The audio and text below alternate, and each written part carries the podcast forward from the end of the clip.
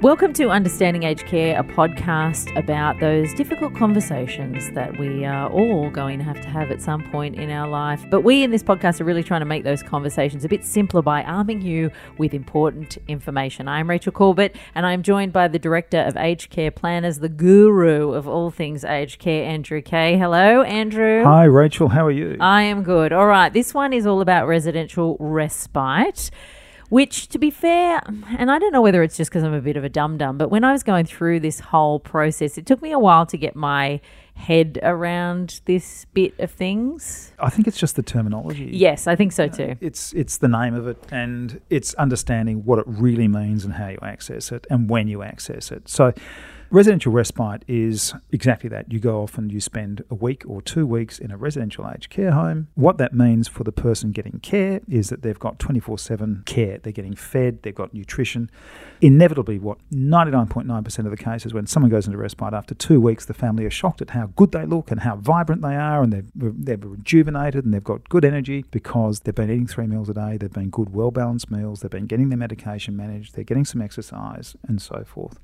The respite also works for the carer at home. So if you've got a couple, mum and dad living at home, dad's the one that's been frail, dad's the one that needs the high level of care, and he's been getting a home care package, what you're going to find is that mum is, is finding it impossible to get anything done. Her energy is sapped. And the risk that couples face is that the person doing the caring gets sick themselves, mm. and then you've got a catastrophe on your hands. So, respite is to give them a break from the pressure of caring and to put the care recipient into an environment where they're going to get a chance to actually get some really intensive care. And when that person goes into respite, they're getting the full aged care experience. They're getting the full aged care experience. It's a wonderful try before you buy. Yes. Okay. And when it comes to qualifying for this, you will get this as a part of your ACAT, and then you get a certain number of days subsidised? You do. So, to, to access residential respite, you must have an ACAT assessment. So, when you're getting the ACAT, when you're doing it for home care, you need to ensure that you have a conversation with the assessors that it's going to include residential respite and the likelihood of permanent residential care so you're not having to go back and do the whole ACAT process again. Once you have been ACAT assessed and approved for, for residential respite, the government will subsidise 63 days of residential respite care for that person each year. Now, that means the government will pay for that care you then need to find a service provider that will give you one week, two weeks, four weeks, or the full 63 days if you need it of respite care. Do all aged care facilities provide it? No. Residential respite and then leaving again without a transition to residential care, not all service providers will provide that. Right. So it's not like you can say, I've had my eye on this place over there and we want You need to, to ask them, right. do you do respite? No, we're not going to go permanent. How many beds do you have? They may have 120 beds, but they may only allocate two beds right. dedicated respite. Here's an interesting question. Do the providers look poorly on that or are they still getting full freight for what they're providing so is it because it's government subsidized would they go oh god we don't want to have people in here in respite it's a bit of a this goes part way to explaining why some only have a couple of beds Right. and why others look at residential respite transitioning into residential care.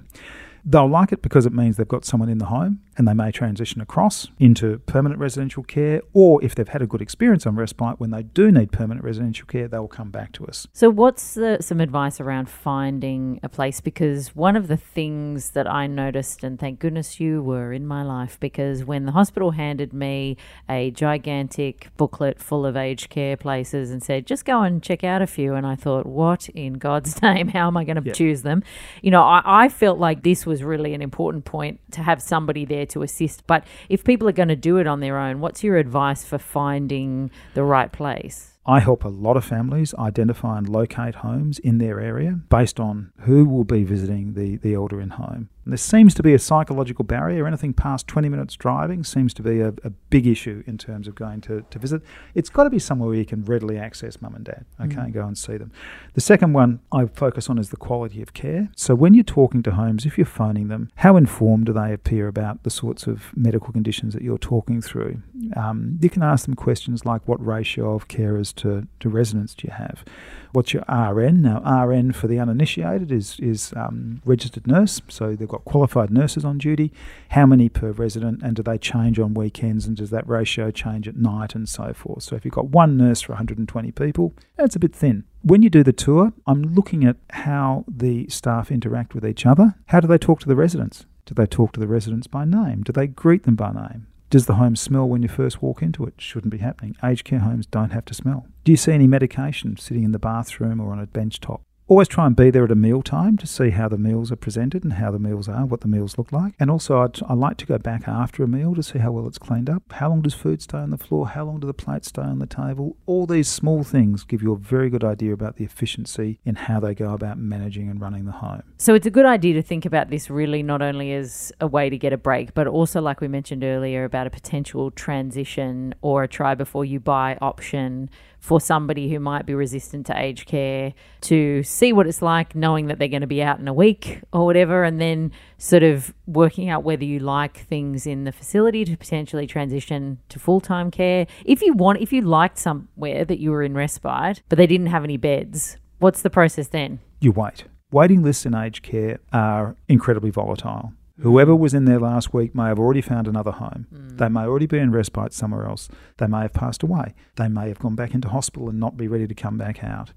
Aged care homes will respond to the people that are in contact with them, form a relationship with them, make them your new best friend. For residential respite, you, as the care recipient, will go into that uh, home and you will pay $52.25 a day, which is the basic daily care fee currently in most homes, you'll be asked to pay that in advance. So be prepared that you're going to be asked to pay one, two, or three weeks in advance. What about in terms of the costs and the daily rate? Is that means tested? So if you're lower income, will you pay less? Or No. right? For respite, because all you're being asked to do is pay the basic daily care Right. fee, and that's benchmarked back to the age pension, there's no means testing and there's Right. no other income tested fee. but that's reasonable. That is reasonable. Now, if you move into an extra service home, you may find some homes do charge a room charge or an extra service fee during that respite period. So be aware certain homes may have additional costs the that you need to do.